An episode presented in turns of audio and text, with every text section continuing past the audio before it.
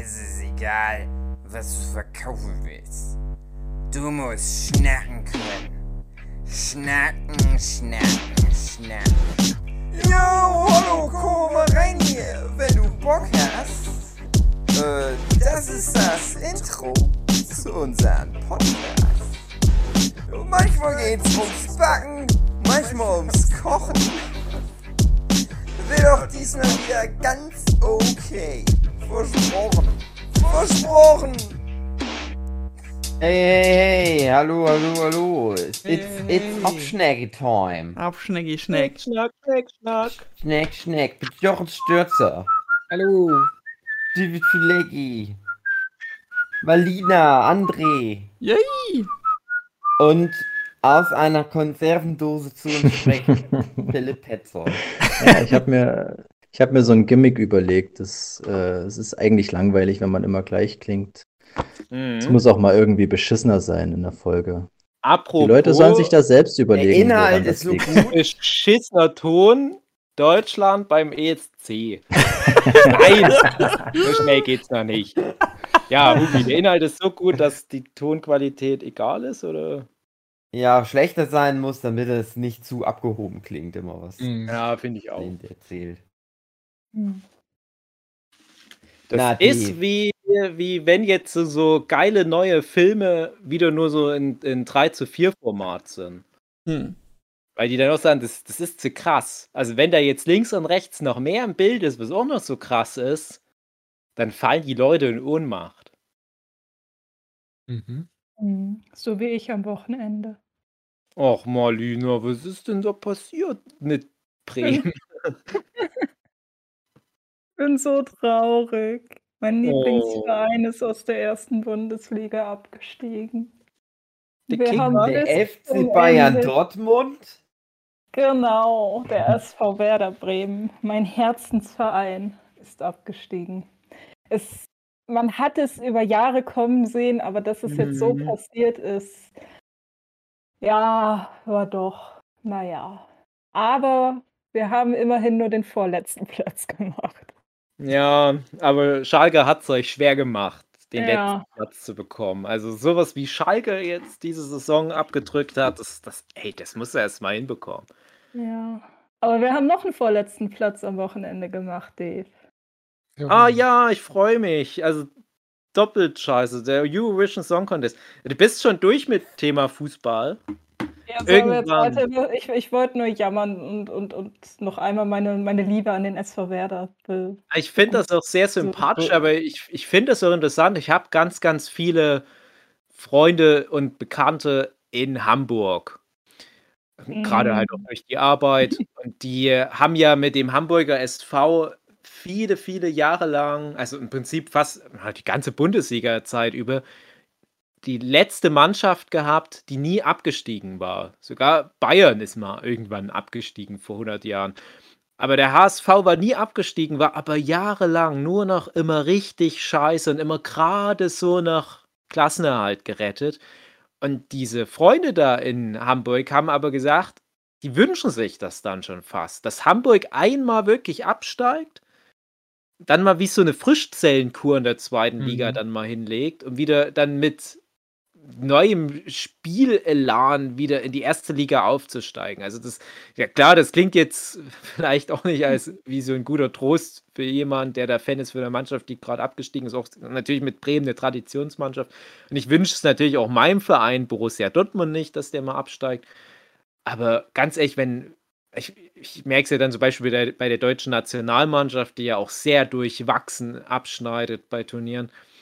Also, wenn die dann richtig scheiße sind, ganz ehrlich, dann gönne ich denen dann auch so richtig krasse Blamagen. Mittlerweile denke ich mir dann, diese überbezahlten Spieler, die brauchen dann vielleicht auch manchmal so einen, so einen Dämpfer, Mhm. wo es dann wirklich äh, aber danach halt an die Aufbauarbeit geht. Und gerade bei der deutschen Nationalmannschaft hat es dann auch eigentlich immer was gebracht. Also ein paar Europameisterschaften Anfang der 2000er, wo es wirklich katastrophal war, wo man dann mit ein, zwei Punkten rausgegangen ist.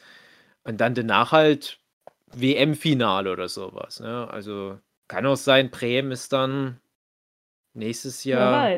Champions League. Ja, also Warten wir mal den neuen Trainer ab und dann schauen wir mal. Ja, Vorher mache ich mir noch toi, keine toi. Hoffnung. Ich freue mich schon drauf, wenn Bremen wieder zurück ist und auch Schalke Ja. und alle wieder da in der ersten Liga. Dann werden wir deutscher Meister.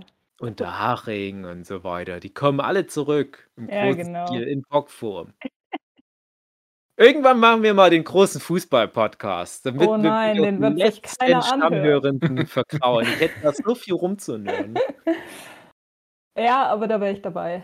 Ja, der Fußball, Ja. das ist so, das ist so wie Wrestling. Ja, also der, da, da staunt man immer, wie viel man darüber fachlich irgendwelches schlaues Zeug reden kann. Ja. Wenn, Letztendlich wenn nur äh, EM 22 ist, dann machen wir, dann Ja. machen wir wöchentliche EM-Zusammenfassung. Mhm. Jochen wird sich dann total reinnörden. Jetzt noch so, ja, ja, macht ihr nur. Und dann kommt der Jochen auf einmal mit den übelsten Hintergrundinformationen. Nee, Und wir wollen Fuß eigentlich. Hm, Fußball gucke ich dann, wenn es eine Serie mit Alison Brie gibt. okay, Mhm. dann Deal. Gibt's eine gute Fußballserie eigentlich? Mir fällt gerade halt keine nicht, ein. Ja. Nein.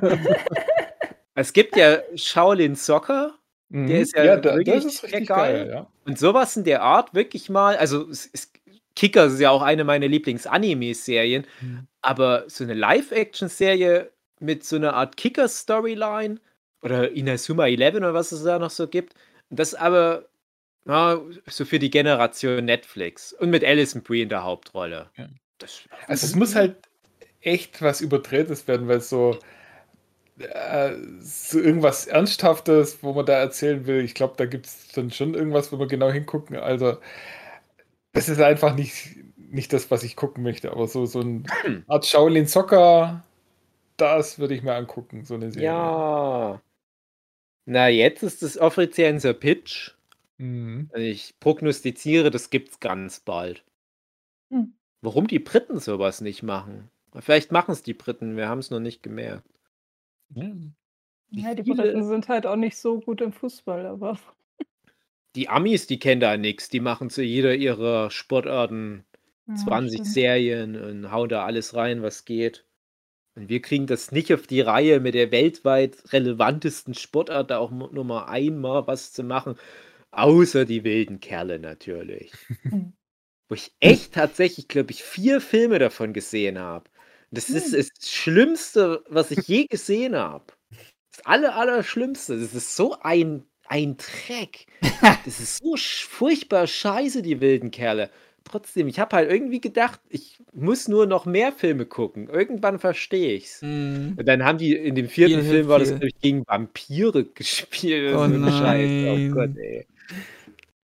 Und es ist nicht so cool, wie es klingt, leider. Mhm. Als, als Kind war ich voll der Fan von den wilden Kerlen. Da war ich richtig, da war ich voll das Fußballmädchen. Hab aber nie selber Fußball im Verein gespielt. Warst du so dick? Nö. Ein Fußballmädchen warst. Ha, ha, ha, ha, ha. Nee, aber, aber die wilden Kerle fand ich super als Kind. Aber ich habe es mir vor ein paar Jahren mal wieder angeschaut und dachte mir, was für ein Rotz. Ja. Aber naja. Ich war leider noch nie ein Kind, als es die wilden Kerle-Filme gab. Ich war schon Oh. immer da viel zu alt dafür gefühlt. Aber hey, Marlina, alles ist gut. Solange du wild bist. Yeah. Eins, zwei, drei. Okay, ähm, das war jetzt. Hi. Äh, Oh Gott, ja, ey. wünscht man Kerle. sich die Zeit noch zurück, wo es noch schön war.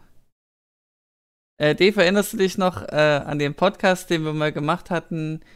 Äh, was wäre, wenn die Zeit zurückgespult wäre? Ja, ich dachte, was wäre, wenn Weihnachten? Nee, nein. Was wäre mit Aliens? Was wäre, wenn Game of Thrones letzte Staffel? genau. Ja, wie, was? Was? Was? Zeit Nee, ähm, zurückdrehen? Ja, ja, das war ein ja, ja, Podcast, ja, ja, ja. Ähm, und da hattest du mich über erinnern. einen Film gesprochen, das war sozusagen der Auslöser. Und den habe Ja. ich jetzt endlich mal gesehen, weil der auf Amazon Prime jetzt gerade Yesterday. angezeigt wird. Yesterday, Time genau. Machine. Yesterday, der Genau. Film zum Lied, zur Band, zum Tag vor heute. Ja. Ja, und André, Und- erzähl doch mal. Ja, also ist ein Film. Äh, da Ah, ja? geht es darum, dass äh, die Hauptfigur ähm, Mhm. wohl in ein Paralleluniversum geschubst wird oder fällt eher. und auf einmal kennt niemand die Beatles. Marvel Cinematic Universe. Das Marvel Cinematic Universe. niemand kennt die Beatles und ähm, er denkt sich dann halt so im Verlaufe, wo er das rausfindet, ähm, erstmal er ist ein, unerf äh, ein, ein unerfolgreicher Musiker, versucht immer hier und da ein paar äh, ja, Auftritte zu haben, aber der große Gig gelingt nicht. Und dadurch, dass er jetzt in einem Paralleluniversum ist, wo er keiner die Beatles kennt, trägt er halt seine Lieder vor und hat damit scheiß viel Erfolg. Also nicht also sofort. er trägt die Lieder der Beatles vor. Genau, er, er aus seinem Kopf natürlich, weil äh, Quellen gibt es ja keine mehr. Ähm, übt er die Lieder und trägt sie dann vor.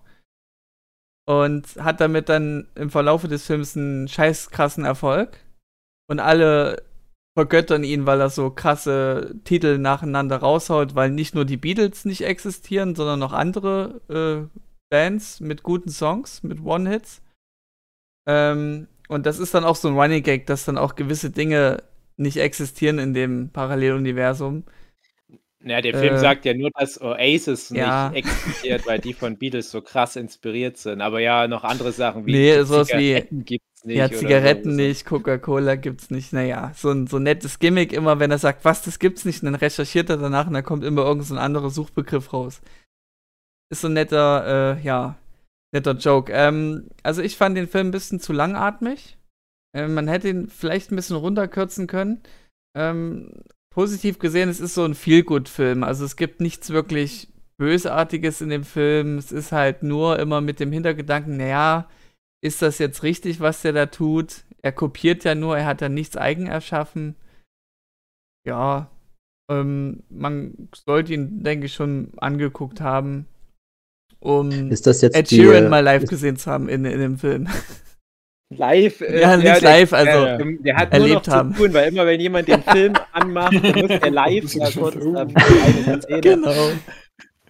ist das jetzt eigentlich die berühmte Kategorie, was André im Fernsehen angegoogelt hat? Genau. Nein, äh, Internet die Intern. berühmte Kategorie. Ich wollte es nur mal äh, erwähnt haben, Dave, Ich Äh, freue mich. weil ich das immer so mit mir gesch- hinterhergeschleppt habe. Ja, irgendwann willst du es mal gucken, irgendwann willst du es mal gucken. Damit jetzt rückwirkend dieser, dieser eine Podcast Sinn macht. damit das Sinn macht und ähm, damit ich es eben gesehen habe und sagen kann, naja, ein krasser Film ist es jetzt nicht, aber es ist auch kein schlechter Film. Aber der hat immerhin diesen Denkanstoß Ja. geliefert. Und ich hatte ja damals aber auch in dem Podcast gesagt, dass das ja eigentlich die Podcast-Folge auf einem Comic-Konzept von mir basierte, was ich bei Tokyo Pop eingereicht hatte, leider erfolglos. Und ja, für mich war nur noch schade an dem Film, nur noch mal ganz kurz abschließend dazu, dass der dann doch zu sehr in diese ethische Richtung geht. Ich hätte das Hm. durchgezogen. Ich hätte das alles. Ja, da habe ich mir gedacht, noch ein bisschen skrupellos sein, warum nicht? Ja. Aber wo Gerade dann am das Ende Ende kam, habe ich mir gedacht, ja, okay, das passt schon irgendwie so rückwirkend betrachtet. Auch wenn ich wirklich während des Films gesagt habe, ja, man muss doch eigentlich eiskalt sein. Ja. Hol raus, was geht. Ja. Alles rauspressen. Ja, zumal ja am Ende noch so ein kleiner Gag kommt, was es halt auch nicht gibt. Ne, Mhm, der mhm. letzte Gag in Der der Reihe Gag. und da dachte ich, ey, komm, jetzt, jetzt reit das Pony, ey. Reit, bis es kotzen muss. Also das ist ja, wow. Äh, das wird aber schwieriger, das nochmal zu Oh, reproduzieren. ich weiß nicht, ich weiß nicht. Naja, guck den mal an, wenn er Mhm. gerade ist es auf Amazon, so what. Eben, gerade auf Amazon Prime, guckt es euch an, wenn ihr wollt. Es ist nichts verkehrt dran. Im Gegensatz zu unserem Beitrag für den Eurovision Song Contest. Mhm. Da geht es auch um Musik. Wer hat's geguckt? Wer ist dabei? Wer, wer zieht sich dieses Guilty Pleasure manchmal rein? Eurovision Song Contest. Ich. Ey, Ja! Ja! ich manchmal. Ich habe Letztes Jahr hab ich früher verpasst. mit meinen Eltern das schön angeguckt, bis Messezeit, dass mal irgendwann losgeht, weil wir dann oft irgendwie auf Convention sind. Das stimmt, ja. Und dann habe ich das ganz viele Jahre nicht gesehen, aber naja, man kriegt es ja mal mit. das Leiden. Mhm. Ich habe angefangen, wann war das? 98 etwa, als Gildo Horn angetreten ist? Kann das sein, Mhm. so die Dreh rum? Mhm. Das kann sein, ja.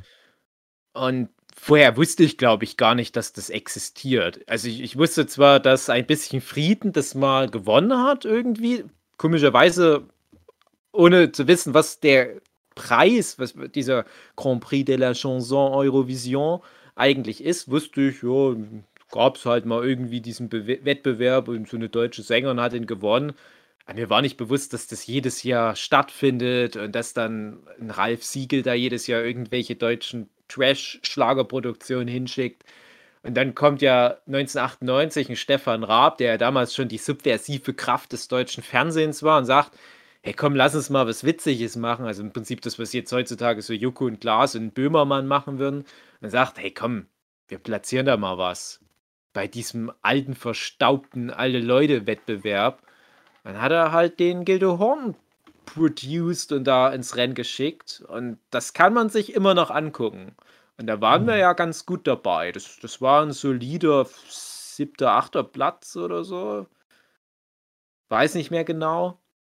Hatte eigentlich das Gefühl, dass in ganz Deutschland alle dabei waren. Alle haben sich das angeguckt. Und seitdem, also ist jetzt nur meine Vermutung, ich glaube, seitdem ist das halt so ein Kultding geworden, sich den Eurovision Song Contest, wie er ja mittlerweile heißt, anzugucken.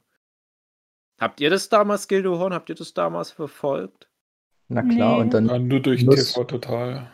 Hm. und Ja. dann Nuss, Nussecken gefressen dazu. Oh ja, oh, das stimmt. Das, das, Das ist interessant, ne, wie, wie die den Gildo Honda so als Personality so aufgebaut haben, mit seiner Mutti, die da irgendwo eine Bäckerei hat in Nordrhein-Westfalen oder wo der herkommt, und wo die da ihre berühmten Nussecken machen. Und bis heute, jedes Mal, wenn ich irgendwo eine Nussecke sehe, denke ich an Gildo Ja. Horns Mama. Und Ja. wie die da halt im Fernsehen, in, in, ich weiß nicht, in Dutzenden Sendungen ihre Nusseckenrezepte präsentiert hat. Da waren teilweise Blöcke in den Nachrichten dafür reserviert, dass die zeigen kann, wie die die Aprikosenmarmelade anrührt, die dann in ihre berühmten Nussecken reinkommt. Gildo Mhm. Guter Typ. Meine Mutter, meine Mutter hat mal so ein Rezept nachgebacken damals, weil ich das so geil fand, die Idee. Und hat es Ja. geschmeckt? Ich denke ja. Das hatte Power, ey. Der Gildo Horn dann. Gedacht, das wird. Also. Ich dachte, oh, oh je, die armen alten Leute da. Weil, wenn, wenn das Publikum in ganz Europa vergleichbar ist mit dem deutschen Publikum, bedeutet das, dass dann reihenweise 80-Jährige vom Hocker fallen. Wenn dann dieser verrückte Mann mit dem lichten Haar, aber trotzdem den langen Zoten und seinem viel zu engen Anzug für die Körpermasse, da dort so ein Baugerüst hochklettert und zu viel Power hat, das verkraften die nicht. Sonst stehen da ja immer nur Leute rum und singen in Ruhe ihr Lied. Aber dann habe ich erst mal gemerkt, Mhm. nee, diese ESC, das ist ja, ja, das, ja. das hat ja Power, ne? Das ist ja. Fünf Jahre später kam. Hard Rock Hallelujah. Ja, genau. Genau. Und man hatte halt aus der deutschen Sicht mit diesen Ralf Siegel-Beiträgen immer ein völlig Mhm. falsches Bild wahrscheinlich gehabt. Ja. Und das ist aber so jetzt ein bisschen diese, diese Wendung, wir rutschen ja regelmäßig wieder zurück in diese Ralf Siegel-Richtung. Auch dieses Jahr wieder. Mhm. Also Versteh's halt tatsächlich nicht. war Lordi mit Hard Rock Hallelujah, das war jetzt 2006, glaube ich. Da habe ich Ja. das erste Mal den ESC gesehen. Ja. Das Ich war, auch. Das war, Mhm. Und das hat dann dafür gesorgt, dass, dass Lordi dann irgendwann mein erstes Konzert wurde. Weil ich die Band so Oh. toll fand. Ach, schön. cool. Und in der Zeitung stand dann auch später äh, äh, lautestes André Konzert. Genau. Konzert. Nee, lautestes Konzert äh, von üblichen Konzerten und das war halt mein erstes, ich hatte ja keinen Vergleichswert, also ich habe mich da schön mit Tinnitus am nächsten Tag äh, zuballern lassen. Ich weiß noch, als Lordi damals das ins Rennen geschickt hat, das war damals eine Zeit, da wusste man vorher schon, was die Lieder sein werden. Und ich bin der Meinung, 98 war das noch so ein bisschen geheimer. Ähm, da gab es wohl irgendwie so Klauseln, dass, dass die Lieder vorher nicht schon in den Charts sein dürfen oder sowas. Hat sich ja mittlerweile alles geändert. Aber man wusste halt, das ist halt so eine krasse finnische Band und die sind gruselig und es ist dann, ähm, ja, das ist, das ist halt nicht das Bild, was man da hatte von, von dem Wettbewerb. Aber das ist mittlerweile so, so gang und gäbe, dass es eigentlich darum geht, zu schockieren, egal Mhm. in welcher Richtung. Und es dreht sich jedes Jahr so viel weiter, dass man jetzt mittlerweile im Jahr 2021 eher schockiert, wenn man da so eine zierliche französische Chansonsängerin hinschickt, wie es halt in den 70er Jahren noch üblich war. Und auf einmal, hä, krass, die sieht ja gar nicht aus wie irgend so eine osteuropäische Hure mit gemachten Titten oder irgendwie wie so ein Zirkusclown. sondern Die macht wirklich nur Musik. Wow. Kann man ja theoretisch auch machen bei einem Musikwettbewerb. Haben wir noch gar nicht so drüber nachgedacht. Aber bei Lordi weiß ich auch noch, das, das war damals noch so diese Animex-Zeit, wo in der Manga-Anime-Szene Mhm. auch extrem viel darauf Bezug genommen wurde und wo es auch richtig viel Diskussionsbedarf gab. Darf man das? Ist ja krass. Und die wollen ja nur schocken. Hm. Aber das war halt eine geile Nummer einfach auch. Ja. Also, die sind ja jetzt auch wieder aufgetreten in der Mhm. Super Bowl Halbzeitshow vom ESC. Dachte ich, immer noch, haut immer noch rein wie eh und je. Das, das ist jetzt nicht irgendwie cringe, weil es so lange her ist. Die komischen Kostüme, das nehme ich alles noch gerne an. Also immer noch. Ich finde halt vor allem dadurch, dass die Kostüme ja nicht altern oder die selber mit den Kostümen da nicht altern, da merkt, also das ist dann immer so, so wie, im, wie ein Video. Das ist immer das Gleiche Mhm. und das ist immer gleich gut. Wo ich bei den anderen dann dachte, hui, okay, so alt sind die mittlerweile. Hm. Mhm. Also das, das hat schon auch den Impact.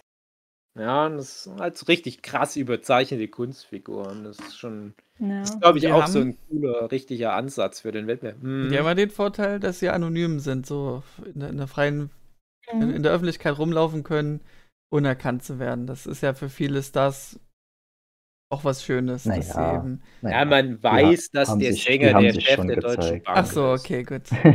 Na gut, dann nehme ich alles zurück. Hard work. Halleluja. Ach, der André. Ich Ja. stell mir das ganz süß vor. Du noch so in Windeln, in der Mhm. Kutsche, bei Lordi beim Konzert. Und die spielen nur ihr eines Lied, was die haben. Und dann ist noch Schluss. genau, Dann treten noch die Prinzen auf. genau. Die Kids einfach nur abziehen. Habt ihr noch irgendwelche schönen Eurovision Song Contest Erinnerungen aus der Vergangenheit? Nein. Perfekte Voraussetzung für den Podcast. Ich weiß noch, ich war ganz schockiert, als dann halt 98 da der, Gil der Gildo Horn das gemacht hat und ich dachte, ah cool, wenn jetzt da jedes Jahr der Stefan Raab mitmischt, das wird dann bei mir halt so festes Programm und dann war das aber gleich wieder vorbei, bis dann halt Stefan Raab selber nochmal aufgetreten ist, wo er ja nochmal erfolgreicher war, Platz Mhm. 5 sogar. Hat ein bisschen von Spice Girls geklaut, aber da gucken wir mal weg trotzdem. Das war da, hatte Dude da auch wieder witzige, coole Nummer.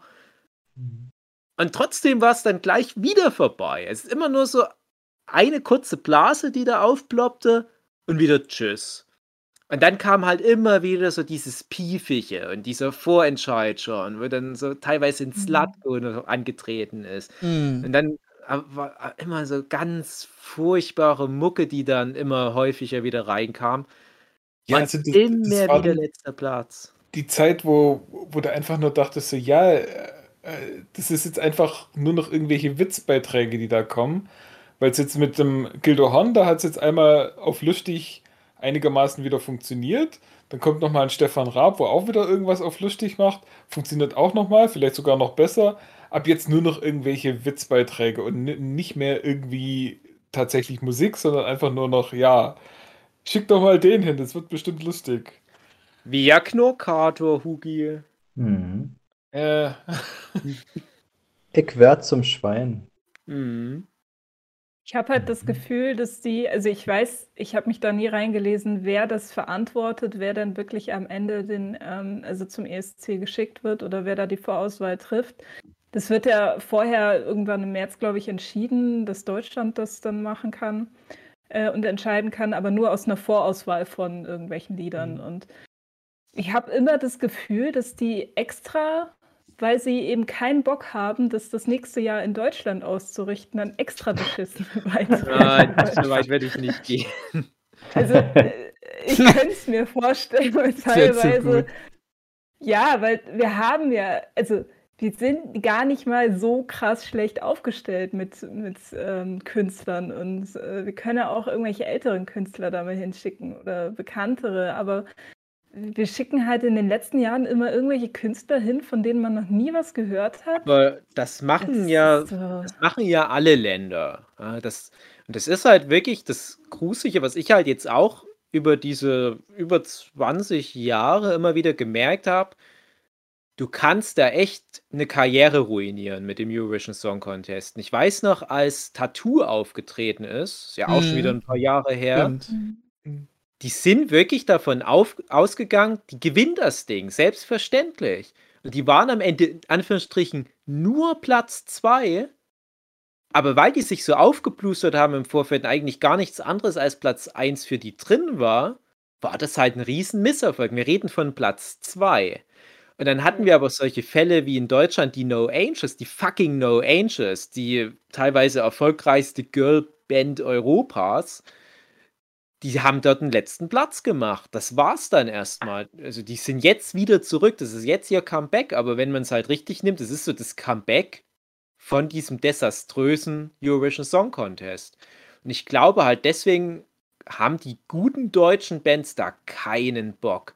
Ich denke halt immer wieder, Mhm. so das Gefällige, so eine Band, die uns jetzt vielleicht nicht so gut gefallen muss, wo ich mir aber vorstellen kann, die sind in der Lage, ein, ein Lied zu machen, was auch so rein melodiös und so weiter, so einen europäischen Geschmack trifft. Nehmen wir mal, weiß ich sowas wie, wie Silbermond, ne? Die werden sich da schön vorhüten. Die haben gerade alle ihre, ihren Lauf, die, die haben irgendwelche Fernsehengagements, wo die Voice Coaches sind bei Voice of Germany oder Sing My Song oder so in Quark. Wenn die da sowas riskieren und dann nicht einen beachtlichen Erfolg zumindest rausholen, dann ist, glaube ich, der Negativeffekt viel zu groß. Mhm. Habt ihr euch diesen Free ESC vorher angesehen? Da, also weil du jetzt gerade mit Sing Mein Song und so weiter angefangen hast, da hat man es natürlich schon gemerkt, dass die die Leute, die jetzt da gerade irgendwie sind, ähm, extra dazu geholt haben, um nochmal mehr Publicity rauszuholen. Ähm, aber den fand ich tatsächlich ganz cool, so im Gegensatz zu im ESC jetzt. Eben Ja, weil da einfach vor allem Künstler dabei sind, die man, also klingt jetzt blöd, aber Künstler, die man kennt und die, also allein von der Qualität her, was die Songs Ja. angeht, fand ich so viel besser. Ja, Nicht alles natürlich, Auf aber alle Fälle, ja, kann ich, kann ich nur unterschreiben. Aber also erstens, der Free ESC, der hat bei mir schon mal einen Pluspunkt, weil das halt die, also ein kleines bisschen TV Total Revival auch immer ist. Du hast halt Mhm. diesen lustigen Sprecher von TV Total. Und alleine, wenn der die Länder vorstellt, wie schon früher beim Bundesvision Song Contest, wenn der so ironisch mit irgendwelchen lustigen Videos aus dem Internet noch untermalt, wenn der dann Österreich, Türkei und so vorstellt, das reicht mir fast schon. Da brauche ich dann die Musik gar nicht mehr. Aber ja, das stimmt tatsächlich. Die musikalische Qualität war auch sehr überdurchschnittlich. Ich mochte zum Beispiel sehr gerne das aus Niederlande, das Türkische, das Mhm. Österreichische.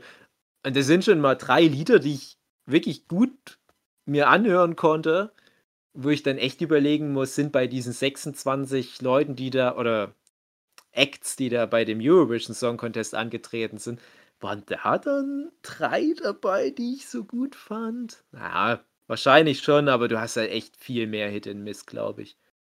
Und ich glaube tatsächlich, dass bei Pro7, also gerade diese ganze Stefan Raab Produktionsfirma, also die sind schon sehr auf, auf äh, Musik halt auch getrimmt, merkt man ja. Alleine dadurch, dass ja auch ein Stefan Raab dann die Lena, Lena Meyer-Landrut dann ins Rennen geschickt hatte vor einigen Jahren.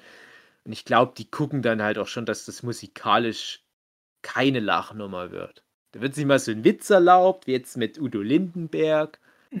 Aber sonst ist das schon erstaunlich straightforward, möglichst gute Musik. Mhm. Also da hoffe ich, dass der dann ein bisschen weitergeführt wird, weil der nimmt das Ja. Ganze halt schön auf die Schippe, Ja, der kommt ja auch Qualität. Jahr definitiv. Ja, die haben ja auch dieses Jahr. Ähm, die hätten ja theoretisch den nicht machen müssen, weil es ja den ESC Mhm. wieder gab jetzt, aber wenn sich Leute angucken, dann werden die Ähm, sich hüten. Dave, äh, du hast ja mal erzählt, dass deine Mutter immer wieder verwirrt ist, wenn du Radio aus dem Fernseher hörst. War das deine Ähm, Mutti? Ähm, ja, also ich glaube, ich weiß, worauf du hinaus willst, ja. Aber was hast du denn so im Fernsehen mal geguckt? Ach, das sind wir schon. Ich will nur noch ganz kurz das Thema abschließen, weil das ist ja, Ja. im Prinzip, ist das ja auch die Rubrik, was hat Dave im Fernsehen drin angegoogelt, mehr der ESC. Ich will nur noch ganz kurz auf das Jahr 2021, in dem wir das gerade aufnehmen, nochmal drauf eingehen. Dieses ganze, wir wählen Musik aus für Europa. Hm. Und, und Oh ja, ja. wir haben das Problem, wie angesprochen, du, du, du kannst als große Band, wir hatten ja auch wieder das Thema Rammstein, warum geht Rammstein nicht hin? Weil die Fallhöhe zu groß ist. Jetzt höre ich übrigens ein komisches Rauschen oder brät sich gerade Mhm. jemand einen Spiegel ein. auch. Ja, wer weiß. Na, jedenfalls, ähm, es ist ja schon komisch, dass dann immer wieder so komplett unbekannte Leute aus Deutschland hingeschickt werden, beziehungsweise Bands oder Interpreten, die nur dafür existieren, dass die einmal dort antreten, wie vor zwei Jahren, glaube ich, war das dieses Sisters, falls ihr euch erinnern könnt. Mhm. Hm. Und dieses Jahr war es halt dieser Hendrik oder wie der heißt. Und das war eine furchtbare Nummer. Ich weiß nicht, wie ihr das empfunden habt. Hm. Ich fand's, also ich hatte heute den ganzen Tag einen Ohrwurm davon und es hat Ja, mich genervt. Scheiß, ich hatte auch einen Ohrwurm davon, etwa zwei Tage lang, und mich hat es auch genervt. Das ist ja eigentlich schon was Positives, wenn sie überhaupt einen Ohrwurm auslösen kann. Aber ich fand, das war super cringe, cringy. Super Mhm. unangenehm war mir das. Und das habe ich ganz oft bei den deutschen Beiträgen, dass ich mich so schäme für mein Land, wie wir da musikalisch repräsentiert werden. Ich denke immer, was kriegen die denn für einen Eindruck von unserem Land? Ne? Wir haben ja Musiker in Deutschland, aber die denken, wir bestehen nur aus sowas. Und jetzt kommt aber noch der Punkt. Der Hendrik, das ist ja irgendwie ein trolliger Kerl, irgendwie so Musical-Darsteller oder was.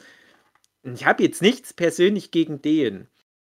Aber ich habe was gegen diesen Auswahlprozess, weil die Geschichte von dem Hendrik, das habe ich damals irgendwie bei, bei ARD kam das sogar in Nachrichten vor ein paar Monaten.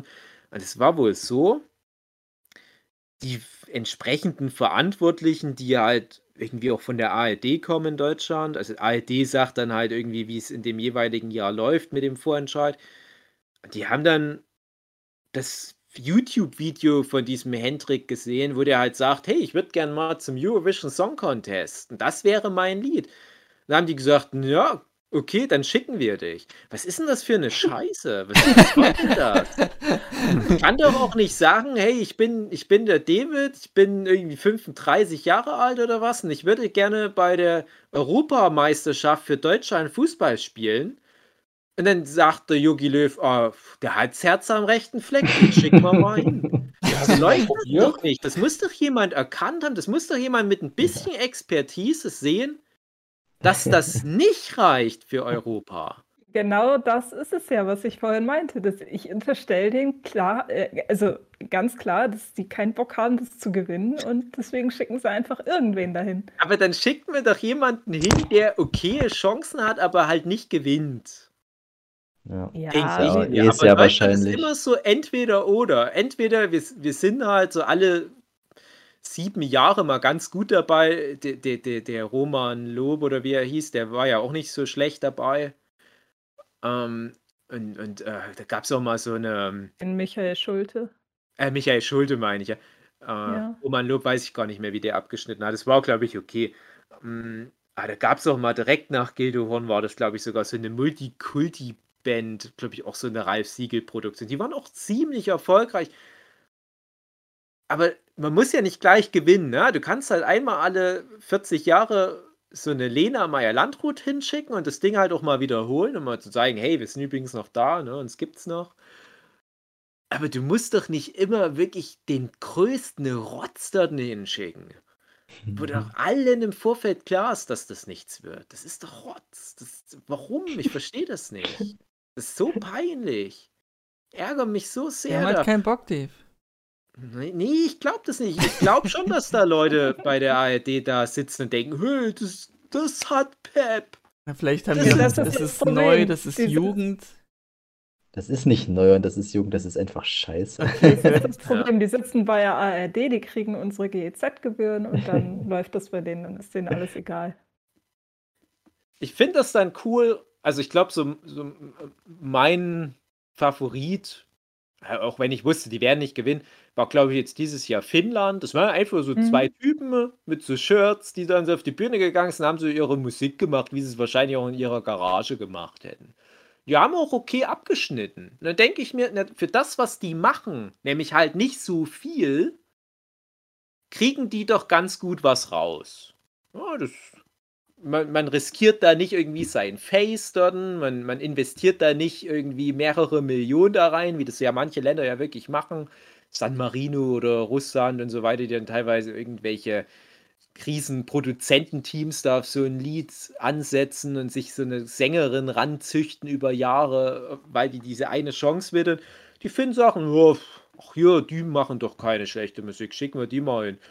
Ja, wird auch belohnt. Und die Italiener, das war, das war ein bisschen überproportional schon, aber das ist so Musik, da muss sich doch niemand für verbiegen, da, da blamiert sich niemand und so weiter. Das muss da so einen Mittelweg geben. Mhm. Ne? Ähm, Klar, du meine, brauchst ja auch immer mal wieder die bunten Vögel, aber doch nicht so wie Deutschland das immer wieder versucht. Sie- Wie das erwähnt sich mit bunten Vögeln. äh, meine Freundin hat es geguckt und äh, die fand zum Beispiel die von Island ganz toll, weil die so crazy waren, so verrückt, verrückter Auftritt, viel mit Effekten arbeitend. Ja, die waren ja auch recht erfolgreich. Fünfter ich fand Platz, halt den. Song total langweilig. Ja. Ne, vierter Platz. Den Hype, ja, ich glaube auch vierter. Ich habe halt den Hype im Vorfeld nicht verstanden.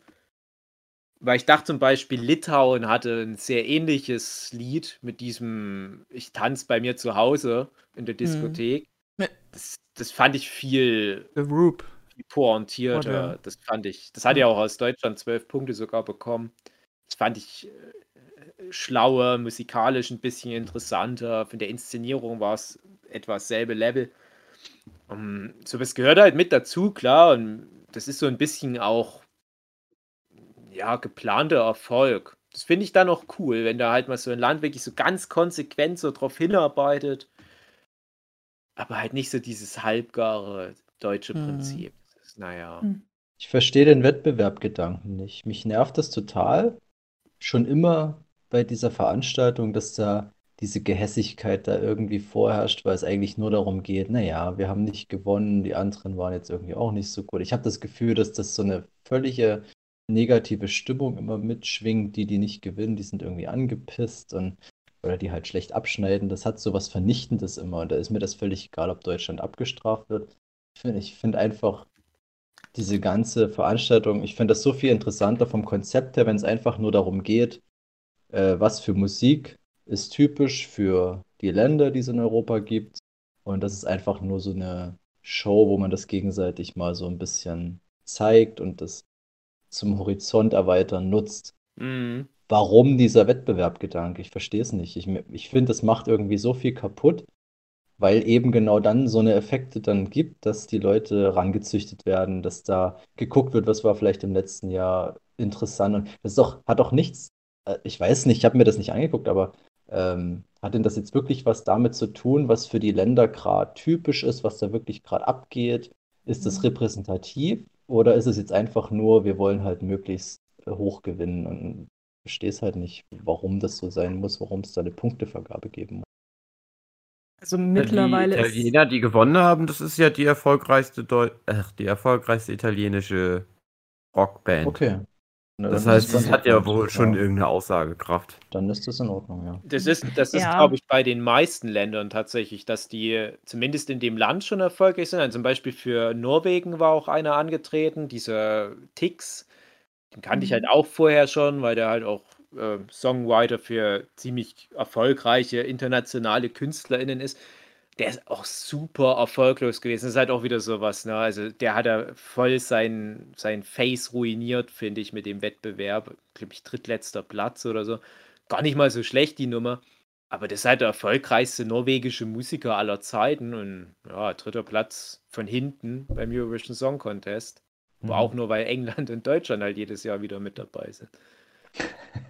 Ja, aber letztendlich hat es ja den, also es hat ja ursprünglich, fand das ja so statt, dass jeder, äh, jedes Land eben auch nur ein Lied aus der, mit der Sprache des Ja. Landes eben hinschicken Ja. durfte. Und Mhm. ich denke mal, in der Zeit, da, da, da gab es auch noch nicht so diese Verbreitung wie mit dem Internet jetzt, dass man eben so viele Lieder eben hören konnte. Und da war das natürlich dann auch noch berühmter und äh, größer. Und ja, die haben es jetzt dieses Jahr wieder gezeigt. Damals sind sie da im Anzug und äh, Abendkleid erschienen und heute ziehen die sich einfach nur irgendwelche Hahnenkostüme an.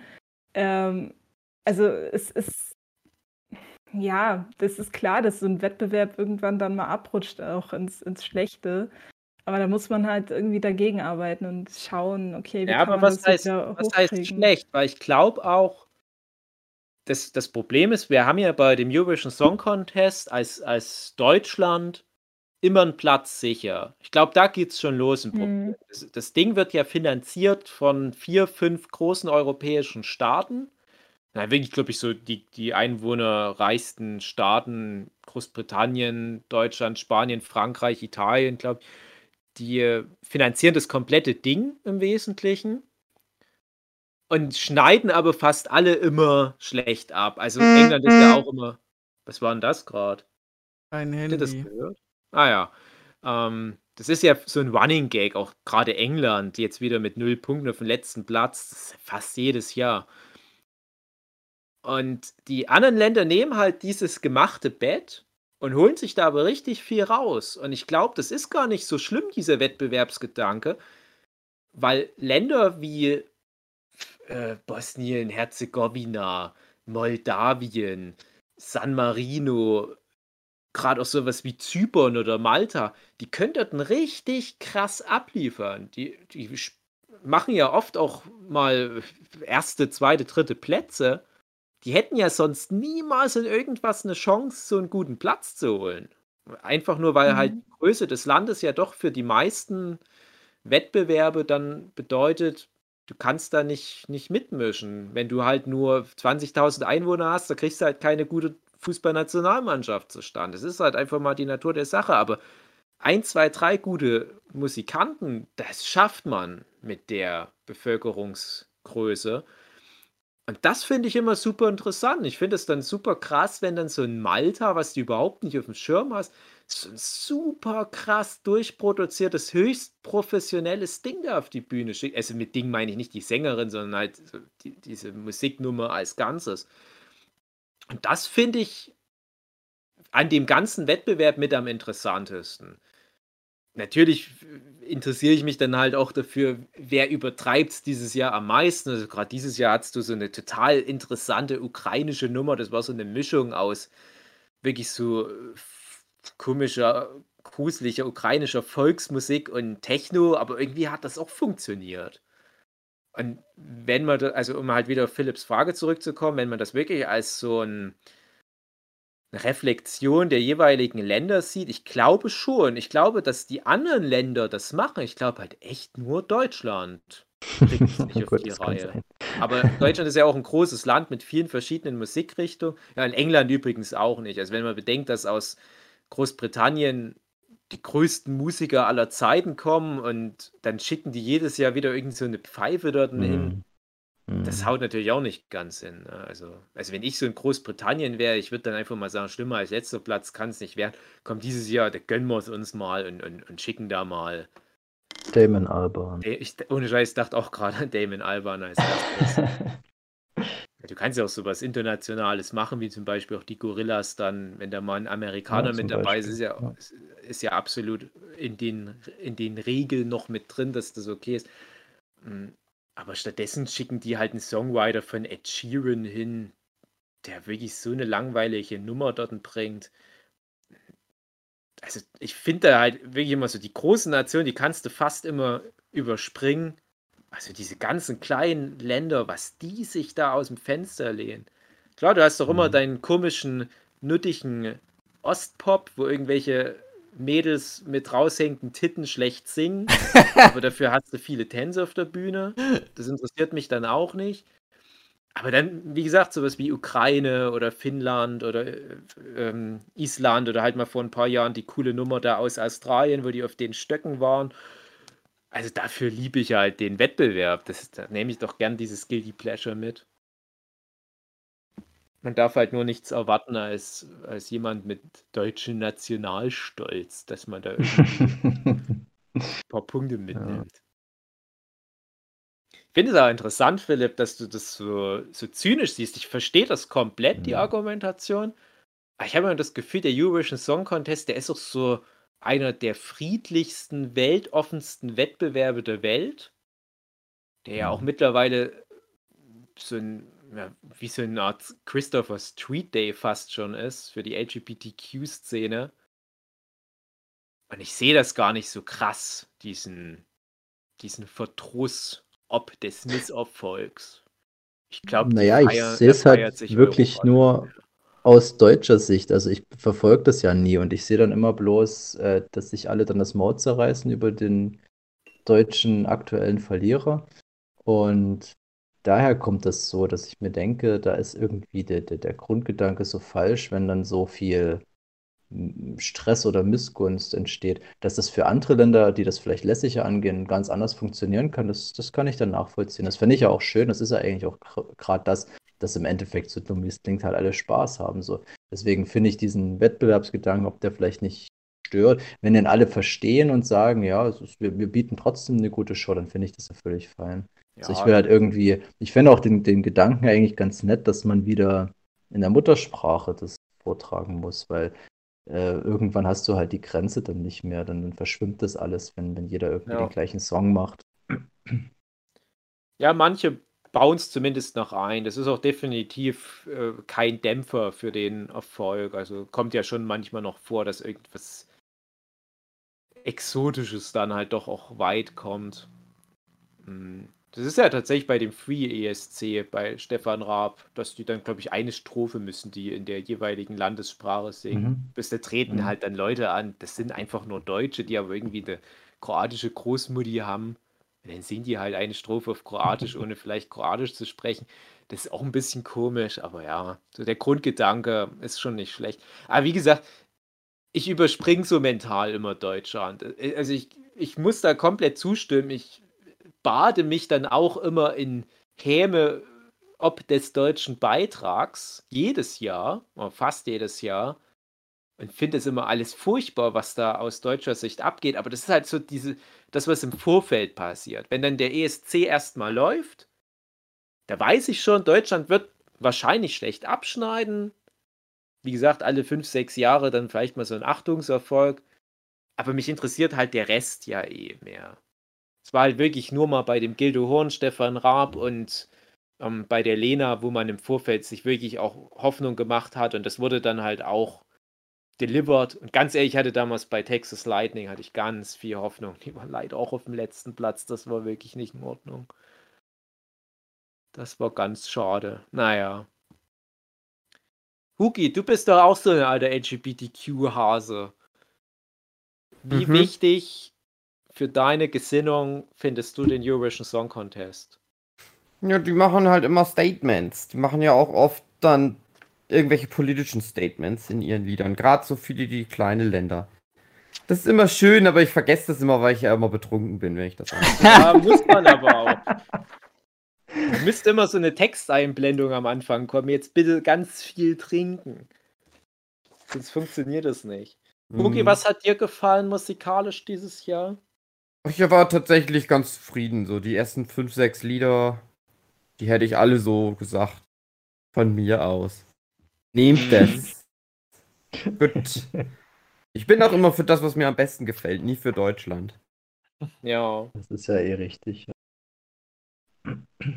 Das ist Nee, ja dann auch immer noch der Spaß, dann Wetten abschließen, wem gefällt was am besten, wer wird das jetzt gewinnen.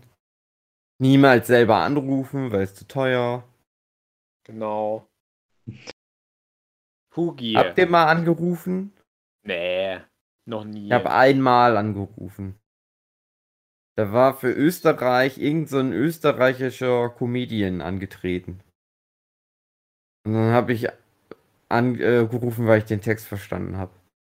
Das war da schon Ja. die Zeit, wo die meisten dann immer auf Englisch gesungen haben und dann, ja, hat halt Österreich. Österreich ist sowieso selten dabei, habe ich irgendwie das Gefühl. Ja, das war wahrscheinlich, wollte ich gerade sagen, das war wahrscheinlich noch, als einfach alle Länder noch mit durften. Ja, als Europa auch noch nicht so viele Länder hatte. Ja. Ach, das waren noch Zeiten, herrlich. Ah, Äh, was wollte ich gerade Ja. sagen? Ähm, nach, du hattest gerade irgendeinen so einen Punkt. Egal, irgendwas, irgendwas ganz Wichtiges hätte ich fast noch gesagt. Ja, nee, ist für immer weg. Immer Wird nie weg. Wird nie wieder in meinen Kopf Hm. reinkommen. Ganz schade, dass Australien nicht dabei war. Das noch dazu.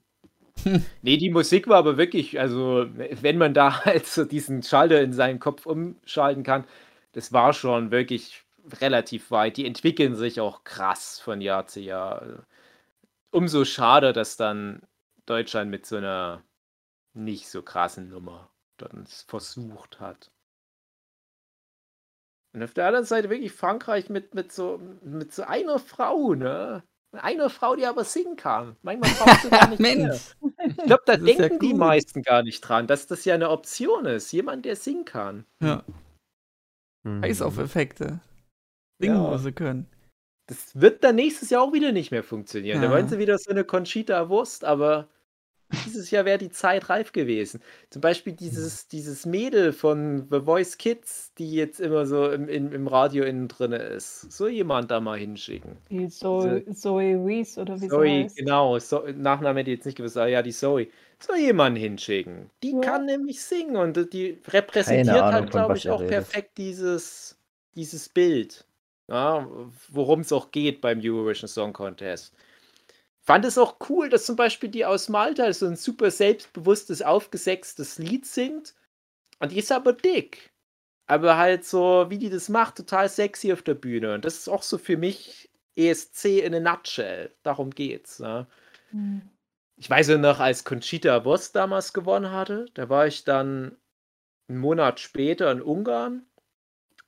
Und die Ungarn, die kamen da nicht drauf klar, dass da, ich weiß gar nicht, wie man das dann nennt. Also, es ist ja eigentlich Conchita Wurst, ist ja eine, eine Bühnenfigur. Hm. Person ist ja deswegen nicht transsexuell, aber die Bühnenfigur halt nur. Aber halt, dass sowas in Europa so eine Bühne bekommt und dann auch noch den Wettbewerb gewinnt, da kamen die Ungarn nicht mit klar. Da hat man echt gemerkt, wo manche Länder noch so kulturell stehen. Das ist auch schon wieder eine Mhm. Weile her. Ich weiß nicht, wie es jetzt aussehen würde, aber da- das, für mich war das damals Culture Shock. Ich dachte einfach nur, das ist doch ein cooles Statement, dass Europa bereit ist, der bärtigen Lady den Preis zu gönnen. Und ja, aber halt nicht ganz Europa. Hm. Was ich einen Huki noch fragen würde, weil wenn jetzt Katrin noch dabei wäre, könnte ich die auch noch fragen. Aber Huki, du bist ja auch ein Musikant, ein fröhlicher Musikant.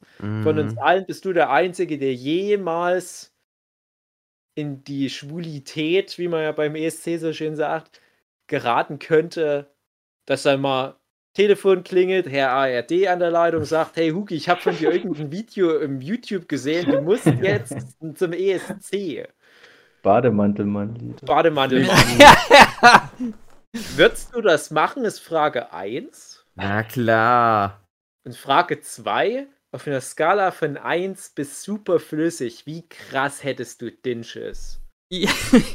Ich meine, da gucken irgendwie eine halbe Milliarde Menschen weltweit zu. Ach. Kenne ich doch, solche Klickzahlen. Nein, ach, weiß ich nicht. Ist eh zu unrealistisch. Das wird ja sowieso nicht passieren. Ja, wird sich aber dieser Hendrik auch gedacht haben. Der wird sich gedacht haben, hey, ich bin ja nicht mal ein richtiger Musiker. Ja irgendeine so Ja. Pfeife auf YouTube. Aber der hat das halt, der hat das halt gewollt. Der hat das in seinem Herzen drin echt gewollt und hatte ein reines Herz. Ja, Hugi, dann gebe ich dir jetzt 20 Sekunden und du kannst jetzt hier so eine Art Bewerbung Ne. Video im Radio. mein Problem wäre, glaube ich, dass ich zu zynisch wäre für das Ganze. Ja. Dass Ja, ich das immer irgendwie auch selber gleichzeitig ja. torpedieren würde. Ich würde da dann so mitmachen, aber das irgendwie auch immer wieder irgendwie schlecht reden. Und deswegen würden mich, glaube ich, Mhm. aus Deutschland dann eh alle hassen und generell ganz Europa. Das Lied Ja, würden aber- alle abfeiern, aber mich als Typ würden die dann alle scheiße finden. Aber weißt du Nee. noch, vor ein paar Jahren, da war so eine isländische Hardrock-Band mal am Start, die so Sadomaso-mäßig waren. Könnt ihr euch noch erinnern? Die dann auch so Palästinenser-Schals in die Kamera gehalten hatten. Ach so, ja, ja, ja. Und, und das war ja super anti-ESC und trotzdem haben die echt gut abgeschnitten. Die, die ganze Performance von denen, der ganze Auftritt vorher in der Presse, es war alles sehr anti-alles. Und so was gehört aber manchmal mit dazu. Und ich, Ich glaub mag das, ich mag das super gerne.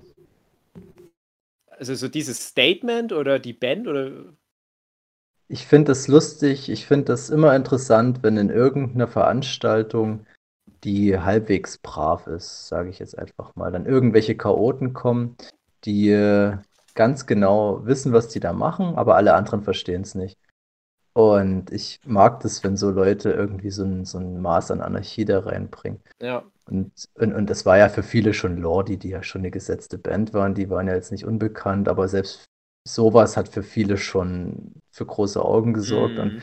und jetzt musste ich auch, ich habe das Video gesehen von der, der Gewinnerband, wo der Sänger da erstmal äh, sich eine Nase zieht, wahrscheinlich. Und ohne Scheiß, es ist natürlich jetzt, ja, Drogen, ne, kann man dazu stehen, wie man will, aber irgendwie macht mir das sympathisch, weil ich denke einfach, das sind halt so die richtigen Typen. Das, das sind Ja. nicht irgendwelche gekauften, das sind nicht irgendwelche aufgebauschte, das sind halt, das sind halt irgendwelche Rockstars. Und gut, dass das jetzt vielleicht, kann man drüber streiten, ne? Will ich jetzt gar nicht drüber urteilen, aber sowas finde ich immer irgendwie interessant. So, das ist ja auch das, was ein Joko und Klaas oder ein, ein Olli Schulz, was die andauernd machen, dass die irgendwo hingehen und alle Leute vor den Kopf stoßen so und, und das halt möglichst in einem braven Umfeld, das finde ich immer ganz interessant. Ah, das ist halt das Interessante beim ESC, dass das von Jahr zu Jahr alles immer mehr wie so seine eigene Parodie wird. Aber auf so einem krassen professionellen Level, dass es für alle auch eine gute Zeit und eine große Party ist. Und, und was ich schon vorhin meinte, es geht mittlerweile fast mehr darum, die Leute mit Normalität zu schocken, weil das echt alles so bunt und trüber ist. Aber ja, ich glaube, genau das ist halt das, warum das halt so erfolgreich ist, warum auch ganz Deutschland, obwohl Deutschland immer so schlecht abschneidet, so gerne wieder einschaltet. Das ist halt wirklich wie, wie so eine Wundertüte. Es ist auch Mhm. Tag später alles verpufft. Du kannst dich an keinen der Interpreten dann mehr erinnern. Du wirst dir da auch keine Alben wahrscheinlich von holen. Gibt manchmal so zwei, drei Bands, wo ich heute noch Playlists da habe mit deren Songs. Ähm, aber ja, das, also mittlerweile ist halt wirklich die Anarchie Teil des Wettbewerbs. Ich weiß halt nicht, wie, wie du das jetzt so wahrnimmst, Philipp, als jemand, der dann nur so Fragmente aus dem Wettbewerb mitbekommt. Nö, ist für mich relativ überraschend, das überhaupt zu hören. Also ich war selbst überrascht vom, vom Gewinnersong, dass sowas noch eine Chance hat. Habe ich auch falsch eingeschätzt, dass, äh, dass das noch so funktioniert. Ich habe jetzt keinen anderen Beitrag gesehen, deswegen kann ich da nicht viel dazu sagen. Äh, ich bin ja immer Musiknazi und lasse mich da schwer auf sowas ein. Aber Ich vielleicht ich glaube, doch gerade einfach. auch für Musiknazis Mhm. ist der Eurovision Song Contest trotzdem super sein. interessant, ja. Hm, ja, Also dann ich habe ich wahrscheinlich. Hm, Die, die Hälfte der Songs, da wirst du sofort skippen, weil du genau weißt, was jetzt kommt. Das ist, dass irgendwie eine Albanierin da eine Shakira nachmachen will und so weiter, und aber komplett ohne Ironie und ohne Verstand. Und dann kommen aber immer wieder so interessante Dinge. Also wie gesagt, zum Beispiel auch Finnland dieses Jahr, den hätte ich es auch mehr gegönnt als den Italienern fast sogar noch. Bei den Italienern war halt noch so die Inszenierung. Ja, ich glaube, deswegen haben die dann halt so extrem krass abgeräumt. Aber das sind immer wieder auch Sachen dabei, wo ich denke, krass, was Europa musikalisch zu bieten hat. Es ist eigentlich Mhm. schade, dass so vieles davon in den jeweiligen Ländern versagt. Ja, ich habe ja schon gesagt, du holst dir in der Regel da keine Alben von den Leuten. Das- Und dieses, hm. dieses Jahr wäre das halt so ein Ding, wo ich sage, bei den Finn gucke ich vielleicht noch mal rein, was die noch so auf YouTube da haben. Ähm, aber zumindest ja auch, dass man jetzt die Italiener mal mitbekommen hat. Ne? Also, wie Hugi sagt, erfolgreichste italienische Rockband. äh, Seltsam, dass die da so in Italien hängen bleiben. Also, Sie haben Mhm. ja bewiesen, dass das international funktioniert, auch wenn die auf Italienisch singen. Mhm. Dave, wir sind jetzt bei Minute 59 und Ach, du hast ja in, in Abwesenheit der Zuhörenden äh, gesagt, dass es heute ein bisschen zeitlich knapp bemessen ist bei dir. Ja, ich, ich kann ja nur mal so staccato-mäßig ein paar Dinge raushauen. Ich habe immer viel zu viel. Okay. Ähm, Ich ja, würde äh, noch einen alten Kaffee aufbrühen und wenige Sätze zu dem vergangenen Abschnackern sagen. oh, was dann ist kannst denn du da los loslegen. gewesen? Also einmal äh, Rain der Sias habe ich jetzt geguckt. Ach, schön. Ich habe mich sogar dran gehalten, jeden Tag nur eine Folge, um das ein bisschen sacken zu lassen. Mhm. Und bei der vierten Folge äh, Richtung Ende hat es mich dann gepackt. Also da habe ich dann äh, Tränen vergossen. Weil das einfach so ein guter Moment war. Weißt du, welche Szene? Ja, also ich kann es genau äh, benennen, aber ich weiß nicht, ob das jetzt. Es ist halt Spoiler in dem Sinne. Hm, Im, ich, ich sag's mal kryptisch, wo der äh, die, die Figur, um die es sich dreht in, dem, äh, in der vierten Folge, als sie ans Telefon geht und dann äh, mit seiner Mutter spricht. Ah, hm. Das Bei war mir war es so, das erste Telefonat. Das Erste andere sogar. Telefonat, wo es dann eine Umarmung danach gab, die hat mich gebrochen. Ach so, okay. Nee, da hat's mich noch nicht so ganz gepackt. Aber, hm, das war sehr schön. Und dann habe ich noch das äh, When They See Us Now geguckt. Hm. Und ähm, mich hat's dann eben wieder gepackt, als es dann einmal um den Vater ging. Hm. und um den, äh, ja, wie soll ich sagen, schweigsamen äh, Darsteller, also nicht Darsteller, sondern die echte Figur, äh, um der es halt ging im, im vierten Teil. Die haben ja auch gesagt, das Corey ist so Weiss, würdig gewesen, sorry. Corey Weiss. Es war so wichtig, ihm nochmal mehr Spotlight zu bieten. Ähm, Ja.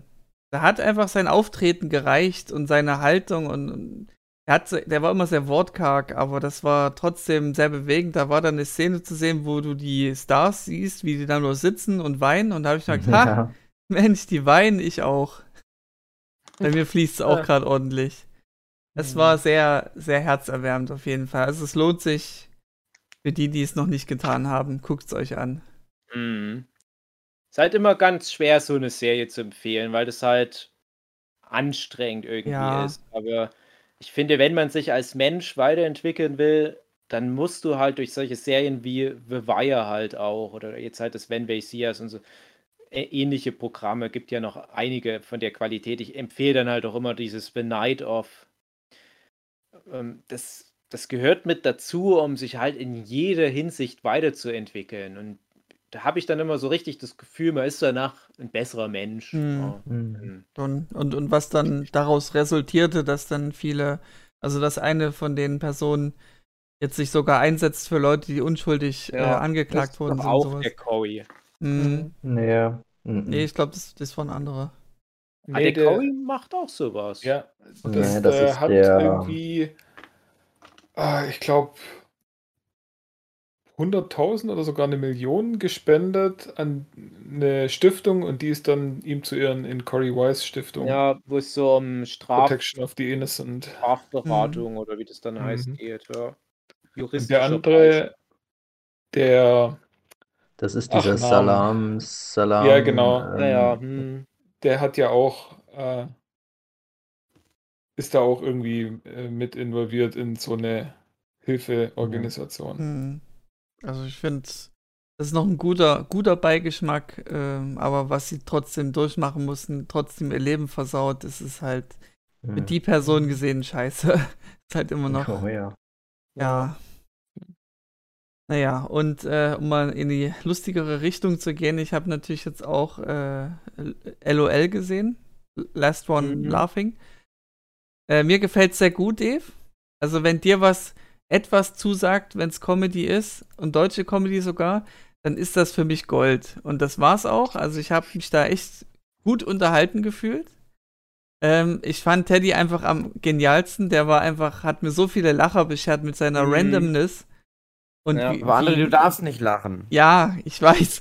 Ich habe dann auch das Game mitgespielt. Ich habe dann zu André hat dann Beginn, nach, versucht nach nicht zehn zu Minuten lachen. ausgeschaltet und weiß gar nicht, dass das sechs Folgen hat, das Ding. es war ja Barbara Schöneberger dabei, wo ich mir dachte, warum? Die, und es stellt sich dann so für mich raus, okay, die ist wohl nur so der Lachsack und die wollen wohl an ihr bemessen, wie gut kann jemand durchhalten, nicht zu lachen und sie konnte recht lange gut durchhalten.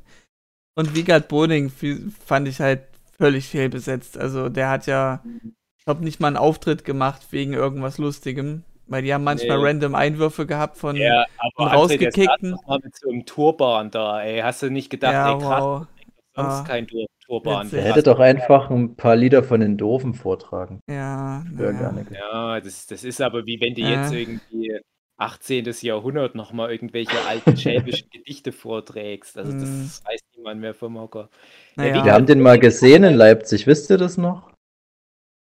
Also Ja? Dave, du warst auf jeden Fall Also dabei. hab- Wir sind mal an der Buchhandlung vorbei nach einer Messe Ja. und da hat er gerade eine Lesung gehalten. Nee, nee, ich habe die fast alle schon mal live gesehen. Also dafür, dass ich deutsche Comedy relativ wenig mag, habe ich doch sehr viele schon mal live gesehen. Und es waren immer viele bei uns am Campus früher. Also ich habe tatsächlich einige Stand-up-Comedians, aber auch wirklich welche, die ich mochte, äh, tatsächlich auch live bei uns einfach nur an der Uni gesehen. Also so Olaf Schubert, Serdan Sermundschuh zum Beispiel. Äh, Olaf Schubert ist auch jemand, da kann ich auch super drüber lachen, wenn der einen Lauf Oh ja. hat. Also wenn der da mitmachen würde bei so einer zweiten Staffel, wäre ich dabei, aber aktuell fehlen mir da noch die Anreize. Ich mochte, Mhm. also jetzt, André, du weißt jetzt auch, wer gewonnen hat, deswegen kann Ja, ich ja jetzt ich, nicht du, sagen, das hat vor allem äh, aufgrund deiner Aussage unverdient, habe ich dann so nach und nach so Ausschlusskriterien gemacht und dann, okay, jetzt weiß ich, Ja. wer gewinnt. Das ist auch was, was ich überhaupt nicht lustig finde, diese Okay. Art von Humor. Und Ja, meine Freundin hört, hört den seinen. Podcast gerne. Ich habe das noch Ja. nie gehört, aber der wird ihr, da wird die Sendung ihr umso mehr gefallen. Also ihr kann ich es ja dann noch mal extra empfehlen. aber der macht ja auch nichts in der. Ja, der hält nur gut durch. Der ist ein gut, hat Der eine gute Ausdauer. Ich denke mir, der Teddy, der reißt sich dort Ja. alle Beine raus. Ey, das war richtig gut. Der hat richtig Energie rein und nochmal und nochmal. Ja. Und, und auch, ja, Teddy ist halt auch so ein Typ, der kann auch wirklich viel. Ja. Wenn der dann halt in Anführungsstrichen nur diese Impro-Comedy macht, da hat man vielleicht gar schon. nicht so den Einblick, was, was der noch so alles für Fähigkeiten als, als Mensch hat. Hm. Das ist halt dieser Thorsten Sträter oder wie der heißt, und der sitzt immer nur da und, und scheint auch nicht so der lustigste Typ generell zu sein, weder Mhm. aktiv noch passiv. Und der Teddy, der haut da raus ohne Ende. Jeder normale Mensch, der schmunzelt da halt einfach mal und der ist einfach nur so, nee, ich lache jetzt nicht. Müsst halt selber gucken, wie er kommt. Und dann immer seine Sind die Nebenkommentare. So, oh, wenn das jetzt noch gewesen wäre, dann hätte ich gelacht. Ja, das ist nur, ey, das ist, das ist nur im Rückwirken noch da ein bisschen mehr Spannung reinzubringen, Ja. wo keine war. Das fand ich echt Das sind die schade. Menschen mit Depressionen, die können sich dann zurückhalten. Weil sowohl Teddy als auch der, dieser Sträter oder wie der heißt, die waren beide bei Jay Krömer und äh, ja, Kurt Krömer, ne, ist halt Mhm. so schwierig, aber das Jay Krömer gucke ich eigentlich relativ gerne. Und da ging es halt in der Teddy-Folge ähm, schon so um seinen Werdegang und was es eigentlich für ein Wirrkopf ist. Und bei dem Sträter ging es halt dann auch viel oder eigentlich hauptsächlich darum, dass der Kurt Krömer sich sein Herz ausgeschüttet hat mit seinen Depressionen, die der hat. Und die beide haben da Erfahrung gemacht. Und das war eigentlich ein super herzliches Gespräch. Aber da hast du halt schon gemerkt, dass das ein ganz anderes Spektrum ist, was die so abdecken. Und ich kenne nichts anderes von dem, aber ich kann mir da schon vorstellen, dass er da relativ gesetzt ist, so in seinen Reaktionen. Ja, Gesetz trifft Ja, Teddy kenne ich ja seit TV Total, wo er da so als zufälliger Passant interviewt wurde wegen Merkel und dann Angelo Merte sagte und sowas. Als Ja. das einem was sagt. Ja, Äh, ja, das ist ja sein Ding, Sachen falsch aussprechen. genau. äh, gut, aber ähm, ich bin daraufhin jetzt auch gehypt für die zweite Staffel. Ja, gucke ich auch. Ja, Hm. freue ich mich auch ein bisschen. Ich weiß nicht, wann das dann mal kommt, aber Ja. ich bin ja echt gespannt, wer dann wirklich final dort mitmachen wird. Also wenn dann nur so Pfeifen von früher, so irgendwelche äh, Switch-Reste da was tun können, als ob, also dann bin ich auch raus. okay. Aber danke für die Empfehlung, Dave. Kannst du jetzt weitere nicht- Empfehlungen machen? nicht- Was wäre denn da zum Beispiel? Ach, ich, ich überspringe es meist, aber ähm, eine Empfehlung ist erst eine Folge bei Disney Plus, Modok. Also die neue Marvel-Serie, aber nicht Marvel Cinematic Universe, sondern nur Marvel Branding. Falls ihr es kennt, Robot Chicken von dem Sag Sam was, Green, ja.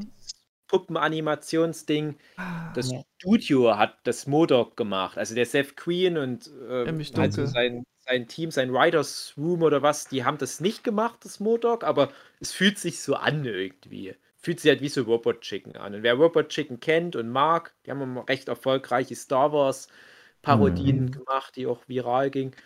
Der wird auch hier seine Freude mit haben. weil das erstaunlich gut aufgehendes Konzept ist. Also für die, die es nicht kennen, Modok oder die die Figur nicht kennen, Modok ist ein Bösewicht, äh, einer der ja, schon so vielleicht Top 10 Bösewichte im Marvel-Universum. Mhm. Es ist einfach nur so ein ja, kluger Typ mit einem riesen Kopf, der in so einem schwebenden Anzug unterwegs ist. Sieht eher aus wie ein Stuhl. Und der ist in den Comics schon eigentlich ein ernstzunehmender Gegenspieler von vor allem halt so einem Spider-Man manchmal, ein Tony Stark und so weiter. Weil es halt auch so ein Tech-Bösewicht ist, passt es da halt gut. Hat auch manchmal mit Deadpool zu tun. Und in der Serie spielt er halt auch so diesen, im Prinzip Tech-Mogul. Und es geht dann aber darum, mehr in so eine Dr. Evil Austin Powers Richtung. Geil. Wie läuft denn so ein Geschäft eigentlich? Und alleine Mhm. dadurch ist das schon so instant lustig alles. Dass das halt so aus einer betriebswirtschaftlichen Sicht raus auch viel aufgeführt wird. Ja, und vor allem hat er dann auch Frau und Kinder und dann muss Ja. er den Haushalt auch noch irgendwie äh, mit in sein Leben einbauen. Also es ist, die erste Folge hat mich jetzt noch nicht ganz so gecatcht und ähm, also ich finde halt äh, einfach bei Robot Chicken, da hast du immer so äh, halbe Minuten oder Minuten Gags und die Mhm. funktionieren dann auch und das so auf eine komplette Folge. Natürlich hast du dann immer äh, äh, abwechslungsreiche Szenen, aber ah, äh, es ist, ist noch nicht so spritzig wie, wie eine gute Folge Robot Chicken. Aber ja, hat jetzt auf jeden Fall mal Spaß, soweit Spaß gemacht, dass ich es auf jeden Fall weiter gucke. Ja, ich kann mir auch noch gar nicht vorstellen, wie das auf eine komplette Staffel Ja. ausgedehnt funktioniert. Ich habe ganz viel Angst, dass die erste Folge, die Pilotfolge, halt jetzt so eine krasse Gagdichte hat, die halt für mich halt echt gut funktioniert hat, weil es halt auch schlauer Humor mit ist. Ähm, und das dann aber ab Folge 2 dann so die Luft raus ist. Das kann passieren. Das werde ich dann jetzt am Wochenende ja sehen. Aber ich freue mich. Für mich ist das jetzt so ein Überraschungsding gewesen. Übrigens auch im Original angucken, weil da gute Synchronleute dabei Mhm. sind. Ja, Patton Oswald. Na, Ja, mal gucken, wie es in der deutschen ist, ne? Ja, Ja, ich sehe gerade, es sind dann zehn Folgen werden es dann. Hm, ja, die sind auch bei, bei den Amis alle am Stück erschienen. Und so. in Deutschland macht es da aber, ja, wie wir ja schon oft besprochen haben, Mhm. Wahrscheinlich auch richtig, ja, jede Woche eine Folge. Hm. Auch schön, gut, um das sacken zu lassen. Da freue ich mich dann auch drauf. Bei dem neuen Star Wars-Ding, bei dem Bad Bunch zum Beispiel, da ist bei mir auch schon wieder so die Luft raus. Nach drei Oha. oder drei Folgen, glaube ich, denke ich auch so, ach, irgendwie, naja, ach komm. Naja, man guckt es halt aus, aus Pflichtgefühl weiter an. Da sind wir jetzt bei äh, Clone Wars in den letzten Zügen. Mhm. Also der ist jetzt, also anscheinend ist da irgendwie ein Clone Wars Film, der jetzt da auf drei Folgen aufgeteilt oder vielleicht noch mehr Folgen, so quasi parallel zum dritten, zu, äh, zu Episode 3 läuft. Mhm. Weil, Spoiler, hä, Count Dooku ist schon tot. Ähm, Mhm. Ah, also das zieht dann auch nochmal echt an. Also bei Clone Wars ist es wirklich so, es wird von, von Staffel zu Staffel richtig besser. Also Ja. man kann den Mhm. Charakteren richtig zugucken, wie sie immer mehr ihr, ihr, ihre Rolle finden, obwohl es ja eigentlich Computeranimation ist und dann auch noch nicht mal wirklich äh, gut zum Angucken. Aber Ja. man gewöhnt sich dran und, und die Geschichten werden dann halt echt richtig gut und besser. Ich Und da sag ja, deswegen, das, wo, es- wo Star Wars sich seinen Science-Fiction-Stempel auch verdient. ja. Und es stimmt halt auch echt, was viele Leute schon gesagt haben, über diese Clone Wars Serie machen eben auch Episode 1, 2 und 3 so Ja. viel mehr Sinn und da, das sieht man Die eigentlich. noch alles jahrelang Ja. später. es, es ist tatsächlich so. Also, ich hat ja schon an der einen oder anderen Stelle. Und Dave, wir hatten ja auch schon. Ja. Also, Ja, aber, aber Episode 1 ist Puh. doch der beste Film, den es gibt von Star Wars. Das stimmt. puh.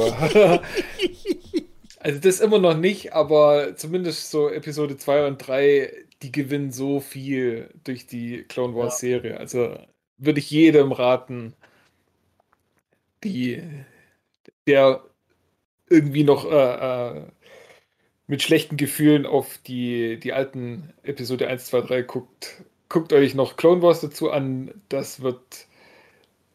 Da, da wird halt einfach die, die Welt von Star Wars nochmal aufgemacht und wird einfach gesagt, so ja, das war eigentlich das, was George Lucas gemeint hat. Und in den Filmen, da sieht man halt nur nicht mal die Spitze vom Eisberg, sondern das ist halt einfach nur, ja, wir mussten halt drei Filme füllen und, und mussten jetzt quasi die, die Kulminationspunkte irgendwo setzen, aber da ist so viel mehr dahinter. Deswegen auf jeden Fall die Serie angucken. Deswegen bin ich eigentlich. Hm? Ich wollte nur sagen, ich finde das auch schon fast schade, dass ja manche Story Arcs, die ja komplett über alle Staffeln Clone Wars gehen, ihr Ende in Episode 3 finden, weil ich denke, das haben die Story Arcs fast nicht verdient. Ja. Ja, also gerade so, so Figuren wie Mhm. halt ein Count Doku oder ein Weil General die dann so einen Grievous. unwürdigen Abtritt haben oder was? Nee, nicht mal unwürdig. Ja, gut, General Grievous, aber das Ja. sind halt solche komplexen Figuren, wenn du dann diese vielen Staffeln Clone Wars hast. Und gerade ein General Mhm. Grievous, der Mhm, macht den ja habe ich immer geliebt. Sinn. Ja, der ist, der hat halt ein cooles Design, aber der macht halt fast keinen Sinn, wenn du halt nur Episode 3 guckst. Du denkst Mhm. halt, das ist halt so dieser spinnartige Typ. Aber dann guckst du halt noch Clone Wars und das ist halt so einer von diesen drei, vier großen Gegenspielern, der immer wieder auftaucht. Und dann, ja, dann entwickelt sich so langsam da was. Ja, wird halt eine komplexe Figur oder auch viele von den Jedi-Rittern, auch so Mhm. Mace Windu zum Beispiel. Ja. Und dann hast du halt aber die Abschlüsse von all den interessanten Geschichten, die sie über Staffeln aufbauen, halt in diesem ein-, zwei-Stunden-Film, wo alles so Szene für Szene abgehakt wird. Und das finde ich dann schon schade. Ja. Mhm. Aber deswegen bin ich eigentlich auch gespannt auf dieses The Bad Batch, um das dann weiter zu gucken. Mhm. Äh, es ist natürlich schade, wenn's, wenn da anscheinend schon nach der dritten Folge die, die Luft raus ist. schade einfach nur, also Clone Wars, wenn ich einen großen Kritikpunkt an Clone Wars habe, ist, dann ist es das, dass es halt wirklich auch so dieser Krieg, ah, die Serie heißt Clone Wars, große Überraschung, Mhm. der Krieg ist halt allgegenwärtig in der Serie. Ja. Also du hast kaum mal ruhige Töne dazwischen und deswegen mag ich zum Beispiel den Mandalorian so sehr, weil der hat halt diese Zwischentöne. Der nimmt sich, Mhm. da- das nimmt sich mehr die Zeit dafür. Und dann kommt auch noch dazu, dass Clone Wars auch eine sehr lange Serie ist. Es hat richtig viele Folgen, viele Mhm. Handlungsorte, viele Charaktere und immer sind die einfach nur in irgendeiner Kriegssituation. Dann wird es ja eigentlich sogar noch alles noch viel mehr aufgebauscht, dadurch, dass ja so dieser Running Gag bei Clone Wars ist, dass immer am Anfang einer Folge eine Zusammenfassung kommt Mhm. von Konflikten, die du in der Serie gar nicht gesehen hast. Du denkst, das ist ja noch viel mehr. Habe ich irgendwie Ja. jetzt zehn Folgen verpasst? Und das Bad Batch macht jetzt nach ein paar Folgen eher den Eindruck, als würde das wieder genau so in dem Rhythmus weitergehen. Und ich hatte, glaube ich, einfach mehr Mandalorian erwartet, Mhm. krieg aber Mhm. mehr Clone Wars. Und wenn, Ja. ja, es ist äh, Geschmackssache, ja, hm, klar, aber ich habe halt schon Clone Wars und hätte mich jetzt auch gefreut, wenn es wirklich mal abgeschlossen wäre. Und aber ja, wir haben drei Folgen von Bad Batch und es ist, weiß Gott, nicht schlecht, aber ich habe halt Angst, dass es einfach zu viel jetzt irgendwelche Geschichten nochmal nacherzählt mit einfach nur anderen Figuren. Mhm. Und dann weiß ich noch nicht so genau, wo äh, Rebels einzuordnen ist. Ist es dann nach Bad Batch oder davor oder dazwischen? Ja, also äh, der Witz ist, die, die erste Szene von Bad Batch ist wie so ein Cold Opener für Rebels auch. Mhm. Also die macht doch relativ wenig Sinn, wenn man Rebels dann noch nicht gesehen hat. Also die wollen schon, dass du wirklich alles guckst. Ja, Ja, und okay. jetzt in Folge 3 kommt die Mingwa Nen-Figur aus Mandalorian auch vor. Mhm. Also das Universum bleibt weiterhin winzig klein, sagen wir mal so. Jeder kennt jeden. Ja, genau. Und ich glaube, das wird auch so weitergehen. Also, so- Ja. die treffen bestimmt auch noch ihren Obi-Wan Kenobi und so weiter. Also, das, das geht bestimmt jetzt so. Die haben jetzt auch zum Beispiel den, ähm, na, ich komme jetzt gerade, Saw Gerrera in Mhm. Folge 2, glaube ich, oder Folge 1 vielleicht sogar. Ja, doch, Folge 1 Saw Gerrera getroffen. Ne? Also, wenn die irgendwo hinkommen, du kannst da fast wetten, da rennt wieder irgendjemand rum, den du schon aus einer anderen Serie kennen solltest. Und dann ist halt wieder das Problem, wenn du halt die noch nicht kennst, die Figur, macht dann noch die Folge nur halb so wenig Spaß. Ich glaube, Okay. da, ja. Aber freut mich ja, wenn, wenn da mal noch jemand das Clone Wars guckt.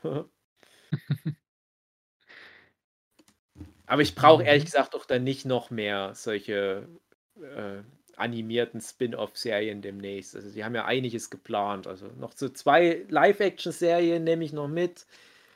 Aber dann muss auch mal wieder ein bisschen reduziert werden. Ich komme gar nicht mehr nachher. Ja, da wirst du jetzt keine Chance mehr haben. Nee, So. leider nicht. Ja, solange das wieder. Star Wars und Marvel. Hm.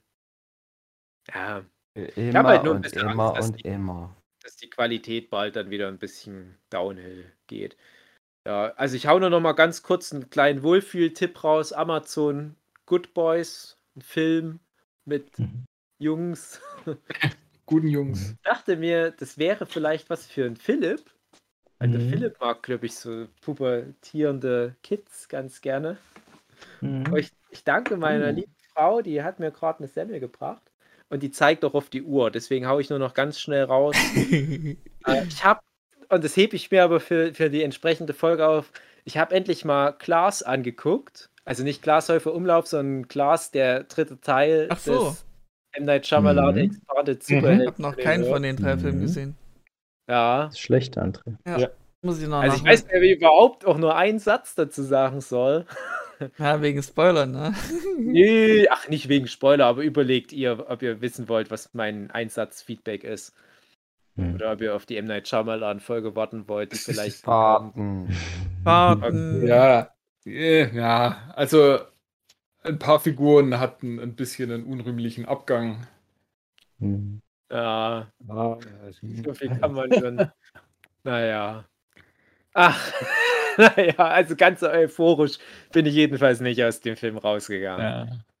Ja, Also ich hatte mir nach Split tatsächlich noch mehr erwartet. ja, ja, ja. Ich Kann war man auch, leider. fand der Split selber auch gar nicht so geil, aber der hat es echt geschafft, da Erwartungen in mir zu schüren. Und Mhm. also wirklich Subverted Expectations, also dass der Film so klein ist, der Glas. wirklich so reduziert, also das war wirklich die Mhm. große. Das war der Twist eigentlich. Naja. Äh, dann, ich überspringe jetzt ganz viel. Ich werde mal demnächst noch mir da mehr Zeit Wir müssen mal Sachen eine Spezialfolge machen, wo es nur Ja. um Serien geht. Und Ja. Filme. die Äh, ich hau nur noch hast. eins raus, weil für mich völlig überraschend jetzt die dritte Staffel Master of None kam. Ja, Und stimmt. ich habe ja schon mehrfach erwähnt, dass das auch mal zeitweise sogar meine Lieblings-Netflix-Serie war, aber das ist auch ewig her. Also äh, für mich sogar noch eine relativ frühe Netflix-Serie. Aziz Ansaris, äh, ich schreibe mir selber mal eine geile Serie, äh, Werk, was er sich da gebastelt hat. Und ich habe nicht damit gerechnet, dass nach Staffel Mhm. 2 noch mal was kommt. Und ja Hat es neulich ja auch schon erwähnt, irgendwie, dass, dass das nichts mehr käme und dass es schade ist. Ja, Und jetzt genau. freut sich doch umso mehr, oder? Ja, das ist halt der Punkt. Ah. Also die, die zweite Staffel war halt auch nochmal richtig gut. Die erste hat mir gut gefallen, klar. Mhm. äh, Ich habe nur die erste gesehen bisher. Wir haben ja, wir haben ja auch mal über das Atlanta schon ein, zwei Mal gesprochen. Das ist halt so eine ähnliche Gangart, so ein Comedian, der sich so ein bisschen da distanzieren will, davon immer nur der Clown zu sein, so wie wenn Teddy Tetschebaran jetzt auf einmal irgendwie Auschwitz-Krimi machen würde. Ähm, aber ja, ganz so krass ist es bei Master of None nicht, aber du merkst halt schon, der Aziz Ansari genauso äh, wie der äh, Donald Glover bei Atlanta streut dann immer mal wieder ernstere Töne mit ein. Und jetzt kommt die dritte Staffel. Erste Überraschung. Das ist vom Format her was völlig anderes. Das Ah. sieht aus wie ein Film aus den 90er Jahren, Mitte der 90er Jahre. 4 zu 3 Format. Machen ja gerade wieder viele, aber hier so ganz konsequent. Das Ding besteht eigentlich nur aus einfachen Kameraeinstellungen mit langen One-Takes. Die Folgen sind total unterschiedlich lang. Manche haben Filmlänge, manche gehen 20 Minuten, sind nur, fünf Folgen insgesamt. Aber was das Komischste ist, der Aziz Ansari, der Hauptcharakter, der kommt praktisch gar nicht vor, sondern Hä? es kommen äh, zwei Nebenfiguren aus den ersten zwei Ja. Staffeln stattdessen vor. Wirst du schon, wie du meinst, ja. Und es ist auch nicht lustig. Hm. Und das meine ich nicht negativ. Die Serie versucht es gar nicht mehr. Ich meine, die ersten, erste Staffel vor allem, die hatte halt noch viel so diesen Comedy-Überbau und war schon immer mal auch irgendwie was Absurdes dabei. Oder hast du mal eine absurde Figur oder eine Situation. Und die dritte Staffel sagt halt, nein, es geht um diese zwei lesbischen Frauen, die sind verheiratet und seit Staffel 2 ist ja auch viel Zeit vergangen, die sind jetzt schon seit ein paar Jahren verheiratet. Und wir gucken uns jetzt mal fünf Folgen lang so eine Beziehung an, so, so Momente einer Ehe. Und das ist super ernst alles. Das ist überhaupt nichts zum Lachen. Es geht doch ganz viel um Ah. künstliche Befruchtung, wo ich nochmal voll krass rein connected war. Es geht um, um Ehekrach. Es, ich will jetzt auch nicht ja, spoilern. Naja, das ist, das, das hat doch praktisch sonst keine Story. Das ist wirklich so total aus dem Leben gegriffen, total authentisch. Und der Aziz Ansari, der hat da halt das Ding mitgeschrieben, Regie geführt bei allen Folgen, hat er gesagt, na, dafür verzichte ich halt auf meine Hauptrolle. Und das ist mehr wie ein Spin-off. Ja, Hm. das ist wie, wie wenn jetzt, was weiß ich, ähm, Staffel 8 von Clone Wars wäre dann halt der Mandalorian. Und du musst es einfach so hinnehmen. Und du weißt, du ist irgendwie schon dasselbe Universum. Ich kenne ein paar der Figuren, aber es ist viel Zeit vergangen. Ähm, und super interessant, was das anbelangt. Aber natürlich super enttäuschend, wenn du Master of None erwartest. Du kriegst nämlich nicht wirklich Master of None. Du kriegst eine gute Serie, eine gute Miniserie, die sehr träge ist. Ja, alle- alleine Mhm. dadurch, dass es praktisch keine Kameraarbeit gibt, sondern immer nur die Kamera fest montiert, zehn Minuten wo drauf hält.